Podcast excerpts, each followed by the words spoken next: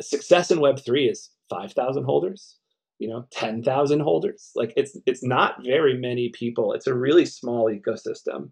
And success in I mean, even even minor success, like in television, like if you're not getting a million viewers a week, you get canceled, right? Like, right, right. It, it's a much different bar, and and a real success is getting you know three million viewers, five million viewers, ten million viewers, and the goal here was like, how do we build something and launch it in Web three that is ready for prime time, that's ready to go out and be put onto a service and entertain people who either don't know or do not care that it was ever a Web3 project.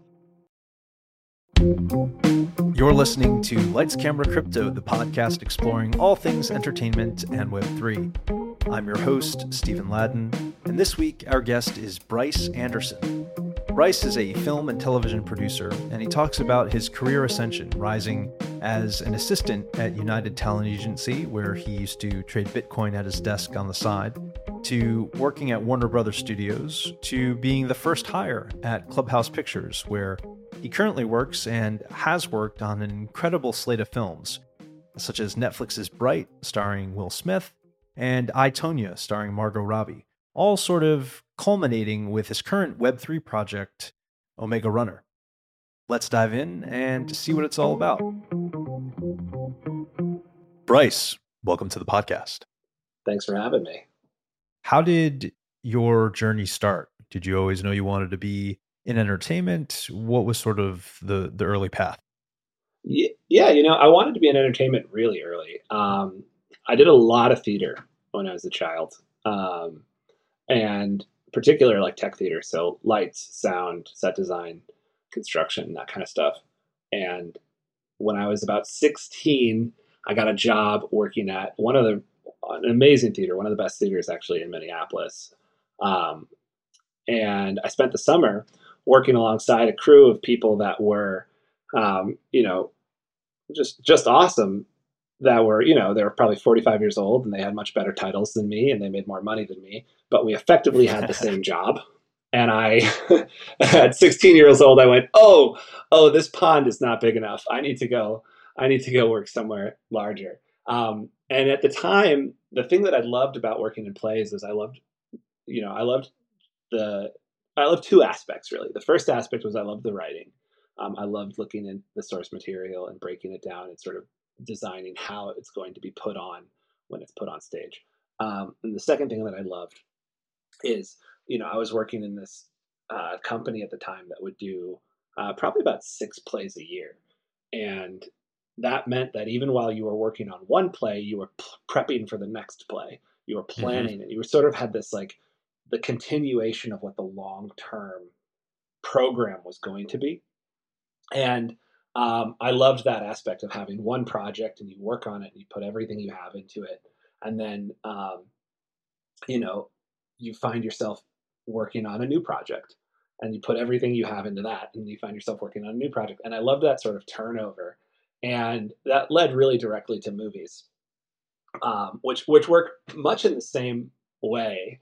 Um, and I knew I wanted to work with writers, and I knew I wanted to work, uh, you know, in Hollywood at the highest levels and in the biggest pond. And so that led me to. Um, I went to film school, and then at my last semester of film school, I actually came out to LA to work an internship and write a thesis at the same time. And those internships then directly led me to United Talent Agency, and um, I spent two years at UTA, which uh, is really like the it's the grad school of the film world. Um, you get paid nothing, and you deliver mail. Like literally, start in the mailroom, um, deliver mail. You start covering desks as an assistant, um, and when you're lucky enough, you eventually land a desk of your very own that you you know stay on, usually for somewhere between six months and a year. So I landed a desk in the MP Lit department, which are the people that represent writers and directors for feature films. And, uh, you know, while I was there, uh, my, the boss that I worked for covered Warner Brothers, and that meant that he was responsible for every single Warner Brothers project um, and, and making sure that the agency had all of the most up to date information on every single project at WB. And that's not just the projects that are in production, it's also the projects that are in development. So any project that they're looking for a writer on, any project that they're looking for a director on, um, he was responsible for knowing all of that information. Um, and I spent a lot of time talking to the executives at Warner Brothers. So when an opportunity opened up at Warner Brothers, it was a pretty direct phone call that led to me getting hired there. Um, and I went and I worked at WB for um, almost two years. Worked on an incredible run of projects while I was there. I think I did like 14 movies into production off my desk um, wow. while I was there, which is just like a huge, huge amount of volume. And we're looking at yeah. like, it was like I did Lego Batman, Mad Max Fury Road. Um, I worked on like Black Mass. I worked on that like King Arthur uh, movie. I worked on The Man from Uncle. Some of these just like you know just all, movies all over the spectrum, and um, that was really really. Uh, it was a great crash course in sort of that you know that sort of parallel thing that I was talking about earlier, which is like what's it like to throw yourself into a single project and then move to another project, and throw yourself into a new project and then move to another project. Um, and it was really like a, a really gratifying um, mix of what it was that I was looking for, but it was still, um, you know, I was I was working as an assistant, which is always sort of a, a bit of a drudgery role, and um, I knew I wanted to work um, more closely with the art and more closely with the the creatives, and so uh, I started looking around at new opportunities, and an opportunity came to me that was just really amazing, which was um, this young guy who was like 32 at the time, I think. His name's Bryan Unkeless, and he had been working for a woman named Nina Jacobson for a long time, and he was responsible for the Hunger Games, um, as well as like he worked on the Diary of a Wimpy Kid series, mm-hmm. and he'd worked on um, you know Crazy Rich Asians, and he was looking to start a new company. Um, he was going to go off on his own. You know, the Hunger Games were wrapping up, and he had a lot of goodwill from that experience. And he was like, okay, it's time to go somewhere and put my name on the door. And so he stepped out and uh, founded something called Clubhouse Pictures. And along with his, uh, he brought one person with him from his old company, and then I was the first outside hire. Um, and I was the first employee. And it was just the three of us for about three and a half years. And in that time, we made Bright, which was the um, first like major motion picture at Netflix with Will Smith, mm-hmm. and we made um, I Tonya with Margot Robbie, which is her first like really lead role, and we made um, actually the smallest movie that Netflix has ever funded directly, um, a great little movie called First Match, and that was sort of the early impetus of that company. You know, we went on, we did Project Power with Jamie Foxx, we did uh, The Watcher with Ryan Murphy, we did uh, you know, Birds of Prey at DC with Warner Brothers, um, with Margot Robbie again. So we've, you know, really been around and had a really good run of it for the last few years. But simultaneously to me going on this journey, if you go all the way back, sorry, I realize this is the long, the long version of the story, but if you go all the way back to um, my UTA days, I started trading Bitcoin on the side, just like while I was sitting at my desk. Um, mm. And that was sort of this hobby that I'd had for a while. And I, you know, I, I did it through 2013 and I doubled my money in 10 days and then I rode it most of the way back down and came out just about even. Um, it was a really good learning experience. And then, you know, 2016, 2017 happened and I was right there at the right time, which is really fun and exciting. And then, you know, watching it all happen again in 2020 was really fun and exciting. And the thing that really kind of blew my mind in crypto is I'd been in this ecosystem for a long time, but it was when I saw um, the Beeple sale happen. And mm. you know, I'd known about NFTs, but I'm not really a sports person, so I, I didn't ever really dive into Top Shot. But watching the Beeple sale happen was the first time when I said, "Oh wait, this job that I have, which is cultural prospecting, and this hobby that I have, which is crypto based, are finally intersecting in a way that um, I, I had never predicted.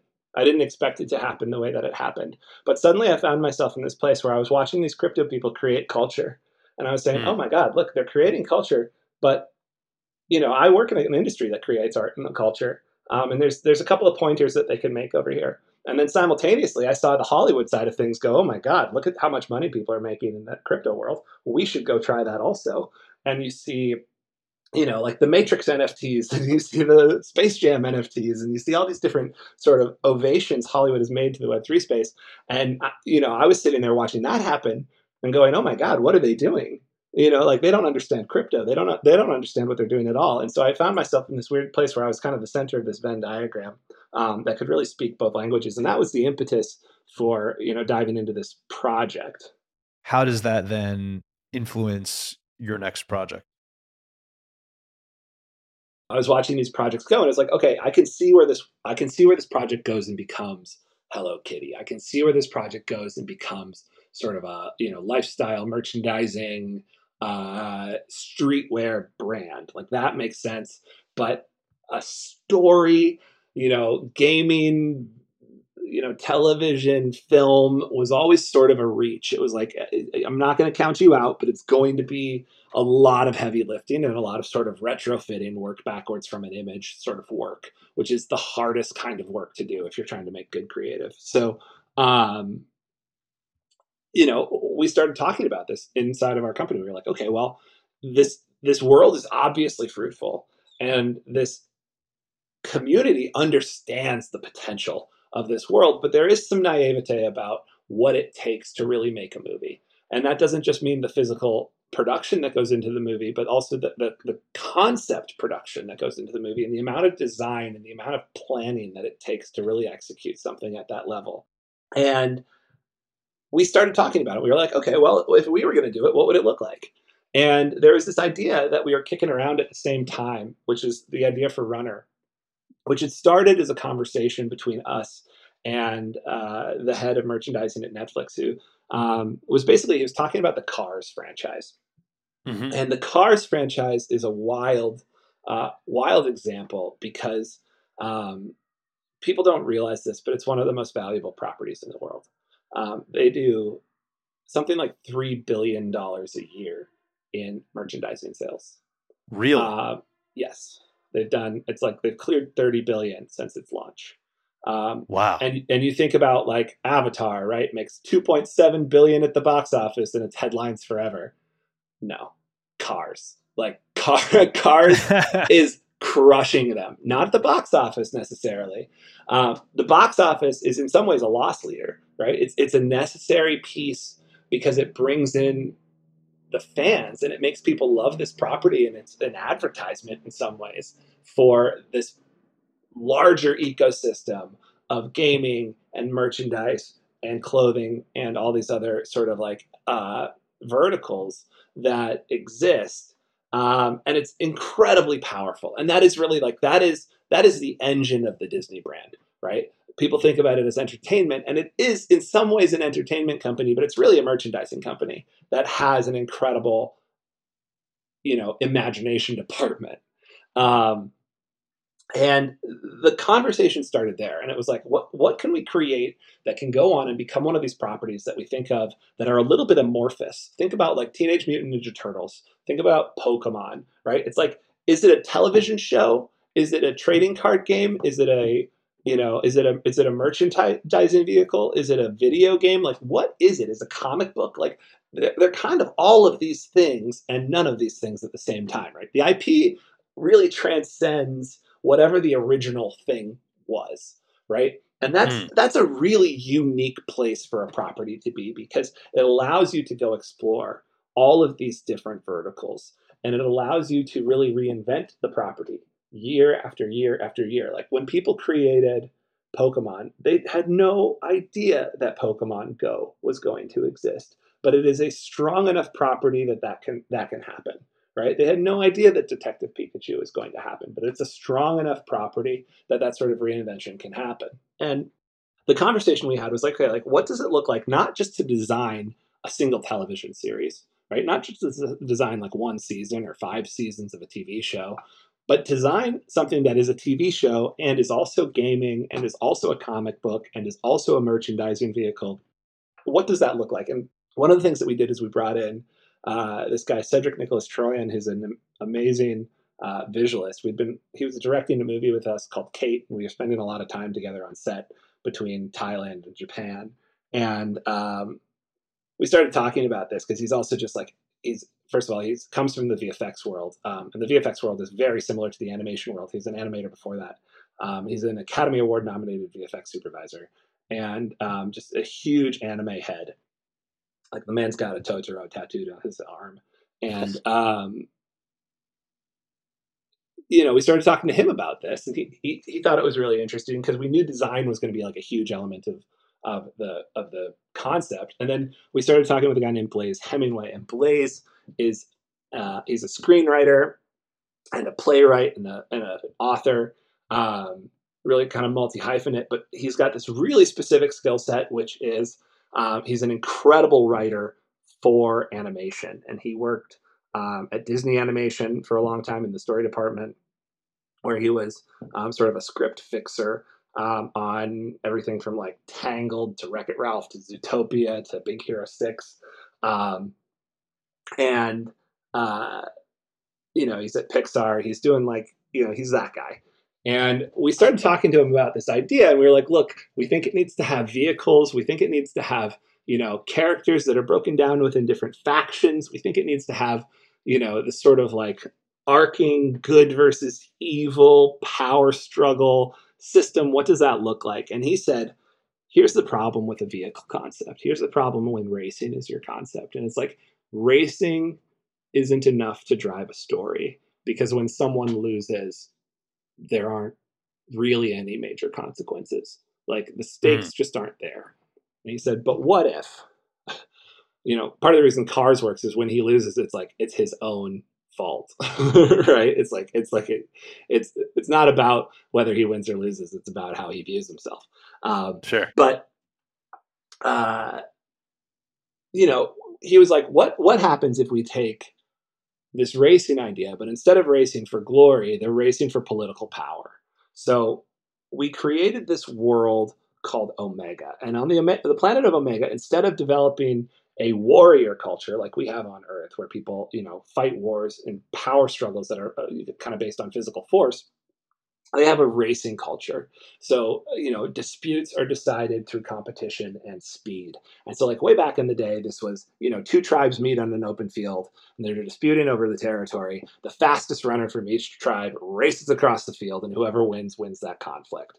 Um, you take that sort of impetus and you throw it 30,000 years of development into the future, and you have this highly technical society that's racing in these super cool high tech vehicles. Um, and they're racing for all kinds of reasons, but um, at the at the highest level, they're racing for political power. And um, once every three years on this planet, there's something called the Omega Race, and the Omega Race is every single nation on this planet nominates one person they call the proxy runner to race on behalf of their nation in this 21 day multi stage race all the way around the world. And winner of the Omega race then gets to nominate the sovereign of the world. So whoever wins the Omega race becomes the absolute ruler of the planet for the next three years. Um, and it's this big kind of gonzo fun anime concept um, that gives you the stakes to the story and it gives you um, the ability to tour through all kinds of incredible countries and landscapes, and you have all these different societies coming together and butting heads, and there's all this sort of like political subterfuge that goes on. It's sort of like a speed racer, Game of Thrones, uh, by way of like Avatar: The Last Airbender mm-hmm. concept, mm-hmm. and we just thought that was awesome. And so we started poking around with it, and we were like, okay, so if somebody's going to create an NFT, what does it have to look like? And what we did is we we'd done all this work in building this this television show. Um, we built out what we call a show bible, which is a you know it's a 30 page document that says like these are the characters these are the conflicts this is season one this is season two this could be season three four five. Um, like all of that stuff into one place. And we said okay what happens if we go and we take it and we pitch it as an nft um, so i did that. I went I, I started talking to financiers and i started talking to all these people in the nft space that i'd connected with and um, eventually ended up talking to a group called Metaversal, which is an incredible. Um, they're a they're a venture studio, an NFT venture studio, Web three venture studio out of New York. Um, they've got a fifty million dollar fund and just a real passion for using NFTs and using the technology in new and novel ways. They decided to come in and they back us, and so we went and we actually uh, then brought on a uh, an animation house called Sun Creature, based in Copenhagen. And uh, started doing a lot of design work as if we were going to design a television show. Um, and we brought in uh, about 20 artists for about six months and we sat down and we designed these characters and we designed the world and we designed these vehicles and we just sort of figured out you know what the fabric of this universe was and we got we developed a look for it and it was really important to us that the look we develop works in animation and it works in 2d and it works in 3d and it works on uh, you know comic book pages and it works in uh, you know it, it will work in gaming like all of that stuff we had to design it in such a way that it could be translated and mm-hmm. then um, and then once we had those assets we sat down and said okay now let's send that to the comic artist and launch as a comic book. And let's send that to um, back to the art team and build out an NFT collection. And um, we did both of those things simultaneously. And the idea here being like, this is how we've gone through and put in all of this sort of background work and all of this sort of deep lore and creative exploration and refinement that goes into eventually pitching this as a television show, pitching this as a game universe, pitching this as a as a realized piece of global franchise entertainment in a way that you don't get um, from most of the projects that exist in the NFT space, to be frank. Um, and, and the reason we do this is because it pays dividends long term to know what it is that you want to do so that when those opportunities arise and someone says, Hey, do you want to make an animated show? And when those opportunities arise and someone says, Hey, do you want to make a game? You can turn around and say, Yes. And I think it should look like XYZ. Um, right. So instead of the traditional, perhaps call it the film and TV Web 2 version, where you might have a property or a piece of IP or a project and someone then says, "Hey, I think we should convert this into something," and you say yes, and then you start that process there. You guys have gone ahead, done the legwork, and put in the the time to think through. Okay, what does this look like if we're to be approached for, or or if we wanted to create an animated show or a comic book or any of those other aspects of this universe and so that's kind of being built into the DNA of runner yeah, absolutely. And it's not just that, you know, when people approach, you can have a good answer for them. It's also so that they will approach. Like I am the person who calls, like I cold call people all the time when I read a book or I read a post or I read, you know, an article, whatever it is that I think would make an interesting movie. Um, and I, I reach out to people and I say, hey, have you ever thought about adaptations? Like that is the basis of our job is we do that with scripts and books and screenplays. Like that is so much identifying the right properties is so much of the work we do. And if a property doesn't have, you know, that sort of story ethos built into it, um, unless it is, you know, I look at like Lego or, you know, Barbie is about to come out, unless it is something that is so big like that, that you can sort of wrap your head around it and selling it to to the world when there's no necessarily defined story to it, um, it's really hard to retrofit IP into a story world and make that attractive because, um, you know, even if you look at something like, you know, I, have talked to a number of people actually about making like a Bored Apes project because it was like, hey guys, like, what can we go pitch it as a ApeCoin AIP and like go get the funding and go do this properly. Um, sure.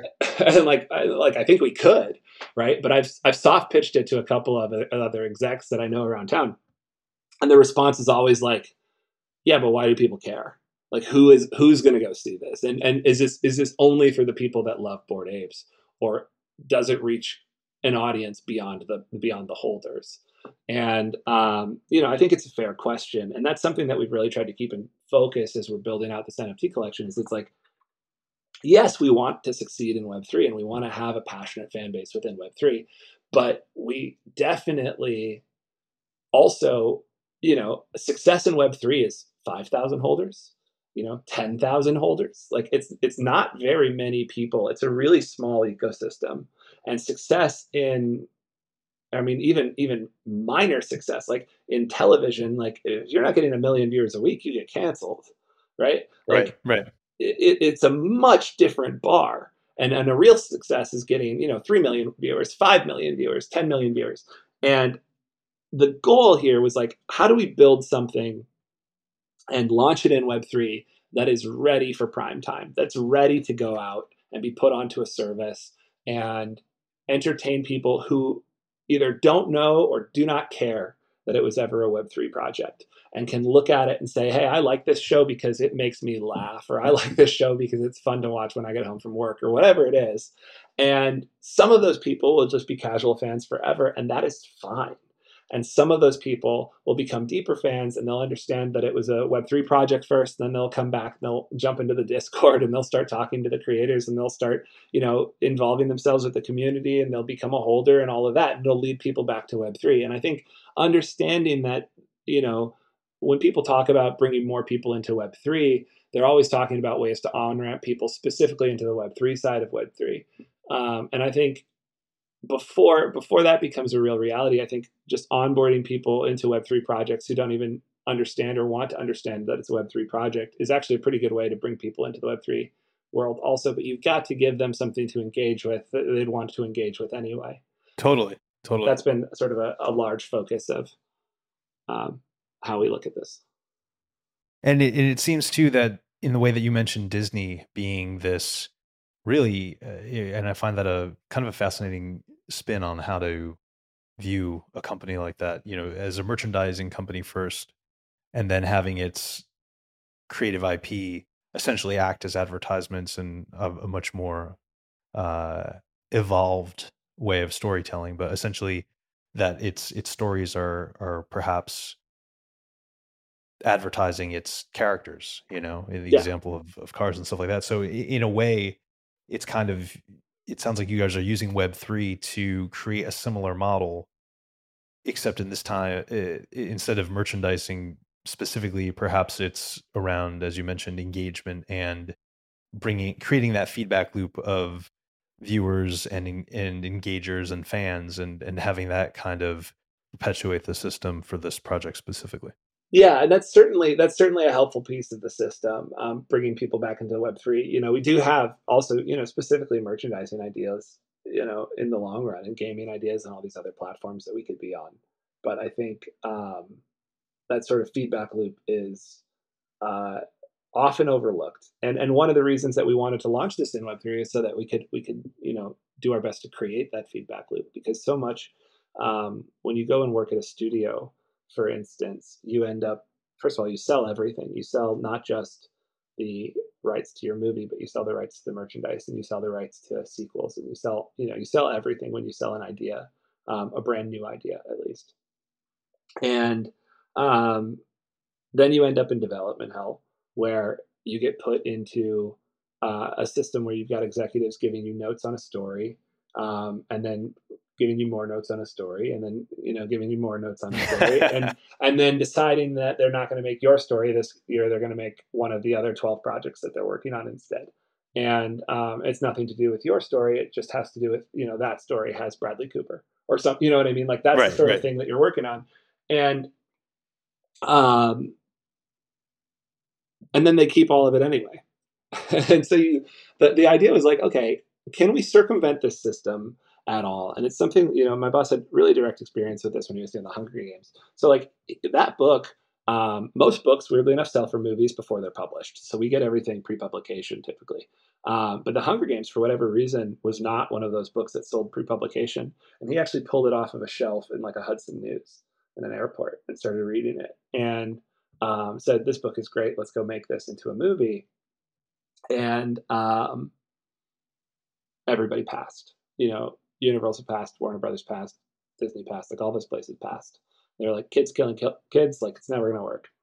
Mm-hmm. And then, um, you know, they licked that process took a couple of months probably, and they licked their wounds, and then they went and they sent it to a B level studio, which was Lionsgate. Um, which remember at the time, like Lionsgate had made some horror movies, and they were, I think they were merged. They might have merged with Summit at that point, so they had some right. Twilight money, but they weren't like um, they were not a major player in the same way that these other studios are. Um, and they got a hold of the book and they were taking a long time to think about it. And in that period between when everybody else passed and Lionsgate hadn't yet passed, um, the book sales started to pick up. And we're not talking huge numbers, you know, we're talking 10,000 copies, you know, 20,000 copies, like not, not, nothing crazy, crazy. but it's enough of an indication for them to suddenly look at this property and go, wait a second, something is happening here. There is a power here. And then they fast track the development and the production of that movie immediately, right? It's like that little bit of momentum is enough to push a project from this sort of sit forever development, nobody can decide whether or not it's real, to mm-hmm. we're going to spend $100 million on this and we're going to put it into production right now. You know, the script might not be ready, but we're going to start anyway. Like that sort of mode. And um, that's how we view this Web three this Web three launch. Is like, can we launch something inside of Web three and get those first ten thousand fans? Can we get that first little bit of momentum that allows us to turn around and go to a studio and say, hey, look, we have this property. We've got this energy behind us. We have this team in place. We already know what the answer is when you ask us what season one is going to be and what season two is going to be. And we already have some of this design work done. You know, pull the trigger, right? Pull the trigger. Let us control it creatively. Um, it's going to work out for everybody. There's a lot less guesswork involved here than there is normally. And this is going to be a great, a great deal for you and a great deal for us. And that for us is like sort of the North Star um, of where this project can go and should go. And then, of course, for the holders, like then you have this project that ends up not just being created, but being created in, at the highest level and being released on a major platform. And um, that will necessarily drive people back to the original project. And I think that's sort of the feedback loop that we're talking about. Um, and, and to set us apart from so many other Web3 sort of film projects is we're not looking for financing from the community. We're looking for energy and we're looking for that fandom. Um, mm. Because mm. because the financing is going to come from a feature, you know, from a from a studio, um, which is right. a different, you know, that's available to us because of the business we're in and because the track record we have. I realize it's not available to everyone, but because it's available to us, um, I think it's just worth noting because it sets us, you know, so far apart from um, what might be more like the Kickstarter model.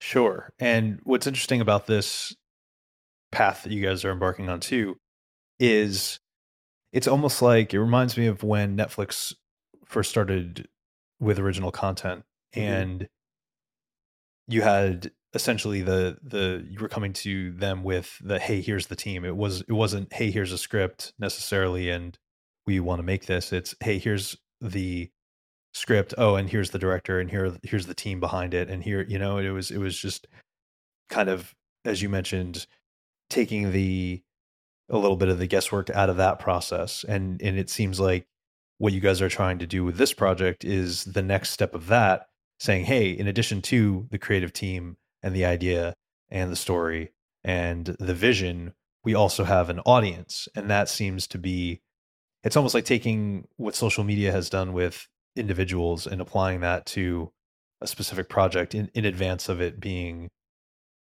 released or created fully. Absolutely. Um, and I can tell you, I mean, those early days of Netflix were very fun. So our movie First Match was, I think, the second project ever directly funded by Netflix, um, and it was a 1.1 million dollar movie that we made.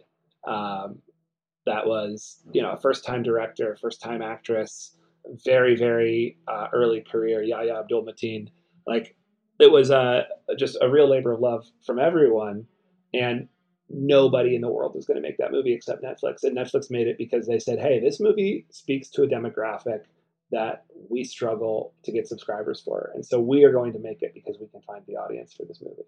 Um, which was really, you know, it was a fun and exciting time because, it, you know, the movie business had been contracting for so long. You know, the studios used to make 35 movies a year and now they make 10 movies a year. And that sort of reduction came from the low end movies, the the art house stuff, and the mid level movies, the like you know adult thrillers and that type of stuff. Um, and Netflix came back and said, "Hey, we're going to make the art house movies, and we're going to make the adult thrillers, and we're going to make these sort of like thirty million dollar mid budget um, great scripts." And um, and some of that was because they believed in it, and some of that was because you know, there was sort of this stink on Netflix at the time where it was like the the, the big league stars didn't want to go there. You know, like Sandra Bullock is a she's a box office draw. She is not a streaming person. Um, but we made this movie with uh, with Will Smith we made Bright. And when we brought that out, we brought it out as a package to the whole town, and we had the script, and we had David Ayer, the director, and we had Will Smith, and we had us as producers. And um, we sent it into every studio one weekend, and um, the next week there was a bidding war between I don't remember exactly who it was, but um, Netflix came in and they came in at a higher budget than everybody else, and they gave us guaranteed production language, and they said if you are not in production by I think it was like October 1st of this year, which is probably six months out, they're like, we mm-hmm. will pay each of you a million dollars. Like there will be a penalty for non-performance. Um, and we went wow. we went immediately into production on that movie, and you can do that if you have the right leverage. And um, that was a that was a that was a wild west days of Netflix. That's maybe an entirely different podcast, but um, that was like that movie was 120 million dollars, and it was basically an indie movie. Like Netflix made the producing deal and the the Will Smith deal and the director deal and the script deal, and then they looked at us and said, "Y'all better hire a lawyer to do the rest of this." and and like that's wow. like when you make when you make a studio movie typically they have somebody from their business affairs department who handles every single right right movie. right. So the you know the crew and the below the line and um, all of that but also like every single actor and uh, you know all of the residuals and whatever else it's like it all goes through their business affairs department. They keep a very close watch on it. And netflix basically did what uh what, what an ind- independent movie does which is like go retain production counsel and like you know give us a binder of all the deals when you're done with them um, which was frankly an insane an insane way to make that movie, but uh, very sure. fun. And um, they worked that way for uh, you know about another year after that, um, though it evolved really really quickly into what it is today, which is much much more like a traditional studio model. Do you think that experience has helped? You know, again, having basically to to control, as you just mentioned, the the legal aspects of that film in in a way that typically it's it's not it doesn't fall under your just your just your jurisdiction as producers. Excuse uh, me. It it um, does though, because like when we go make, for instance, we went and made right after that we made I, Tonya, and that was an independently financed production where um, we also retained production counsel and kind of handled it ourselves, but it was at a much more modest, you know, like twelve or fourteen million dollar budget, um, and that's that's typical of those smaller projects but it is very atypical of the larger projects. So um, it was definitely a learning experience, I think, for everyone involved. Gotcha. And and and on that tip, does it? Do you think that that experience has helped when putting together these pieces for Runner in, in the sense of, okay, hey, we have to create the infrastructure to build a community, have the you know the Discord open, have the uh, like, does oh, it? Does it? Yeah. So the you know the film industry working as a producer is effectively working as a as a startup founder full time um, because every single movie is its own company. Um, quite literally, actually, it's its own LLC, but it's also um, you know it starts it starts with three people or four people in an incubator, and it's just a script and an idea and a little bit of a vision and you're hiring, you know, your top talent, you're getting your your Will Smith of the world or whoever it is. Um, and then you're turning around and you're going to financiers and you're saying, all right, guys, you know, here's the roadmap, here's the plan, um, here are the elements we've got involved. And, you know, in, in the startup world, it's like, check it out. Here's our CEO. Here's our CTO. Here's a little bit of a proof of concept, you know, like this their go to market strategy. And in the mm-hmm. film world, it's just like, hey guys, here's our script. Here's our movie star. Here's our director. Um, here's a little bit of like how we see this playing out. And here's, you know, the sort of the rough outlines of a budget. What do you think? Um, and they come in and they decide to put the money against it. And, um, then you go really really rapidly you start scaling. So uh, you know six months out on a movie you might be four people and then you know you'll you'll be seven people and you start to sort of plan out you know the budget more in depth and find a casting director and start to really like set you know set some people in advance figure out who who those people are going to be. And then you start hiring you know heads of department. Those people slowly jump on and when you're about three months out from a movie you're typically 200 people probably right at least um, maybe 400 when you factor in all of the construction teams if you're building sets. Um, and then you get to the place where you're in production, and like right at that moment, you're probably, you know, on our biggest movie, I think we were 650. So you hire that many people in about six months. Um, Mhm. And that sort of ramp up process is a massive, not just like logistical, managerial issue, um, but it's also, there's a real learning curve about, um, you know, making the right hires and making decisions in the right way and understanding that you know what it is you're going to need when you're going to need it how you budget for those needs um, how you build everything so that you have everything that you need when you need it um, because when you have this huge ramp and this huge payroll the most expensive thing you can do is waste time um, Right. and i think um, all of the lessons that we learned you know every movie's a little bit different but they are all this sort of this big management problem um, and you know, having done that, I think as a company, you know, Bryan and I, I think we've done it eight times, nine times together now.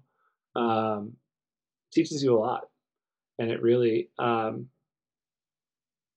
it really readied us in a lot of ways for launching in the uh, the Web three space. I think the the learning curve for us in this world has been a lot of the tech, the tech elements, um, and not just the technology itself, but the the you know the sort of Silicon Valley startup culture is very different from how we work in the um, the entertainment space, and also in the entertainment space, you know, we're used to being massive projects. Like we are we are used to getting you know the very best of the best. When we go out and hire a cinematographer, we're looking at a list of you know maybe 100 candidates, 150 candidates, and um, they're all the best in the world at what they do, or or soon to be the best in the world at what they do. Right. Um, when we go hire uh, tech people, right? We are more like a tiny free agent on the market with no proven track record. Um, and, you know, Google and Facebook and Amazon are hiring all the really good engineers. And so we're used to being the Google or the Facebook or the Amazon in the film world. And it was a very different sort of experience trying to find the right people and recruit the right talent to the project we were doing. It was a lot more sort of um, ground floor and uh, a lot of just like you know convincing people that we were legit and that we um, kind of you know knew something about what we were doing and we had a long-term vision and you know they would get paid on time and all of those different elements that um, you know people are a little skeptical about and i don't blame them um, and i think that was uh, very much a different way to work but we've we've landed with an incredible team and um, it's been a fun ride In terms of that ride, what can we expect, Bryce, from you and the team in the in the coming months? So um, we've done several issues of the comic book. Um, two of them are released to our really early holders, but none of them are totally public. Um, one of them we've kept completely uh, off the streets so far. Um, we have a public mint coming up in April, in about a week and a half. That's 420. And that will be the launch of our character collection, which is the primary NFT collection for the project. And um, that's really going to be the starting gun for this whole process. Awesome. Well, Bryce, uh, really appreciate the conversation. Really appreciate the insight into Runner and uh, into your path to its inception. Uh, where can people find the project, find you if they want to check out more information? Yeah, absolutely. Um, you can find us online at omegaxrunner.xyz. Um, you can also find us on Twitter at omegaxrunner. Um, my name is Bryce Anderson. My Twitter handle is Bryce B Anderson. Um, and you can DM me. I'm on Discord. Um, look me up online. I'm pretty available and uh, always happy to talk runner and all things Hollywood. Amazing. Bryce, thanks so much. Thank you. I really appreciate it. Thanks for listening to another episode of Lights, Camera, Crypto, a podcast produced by Matt Bogart and Essential Media. Music by Brian Duncan and Kareem Imes. If you enjoyed this experience, be sure to rate and subscribe to our show and to follow at Sladden and at Essential Media for additional content.